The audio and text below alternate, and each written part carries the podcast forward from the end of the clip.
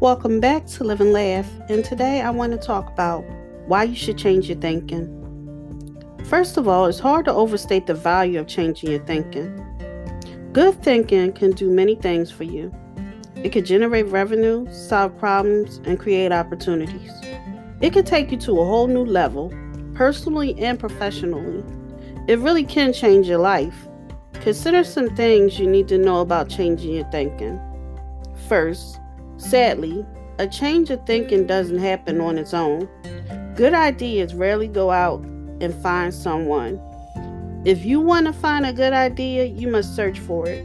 If you want to become a better thinker, you need to work at it. And once you begin to become a better thinker, the good ideas keep coming. In fact, the amount of good thinking you can do at any time depends primarily on the amount of good thinking you're already doing. Thank you for listening. If you know anyone that could benefit from this, go ahead and share it.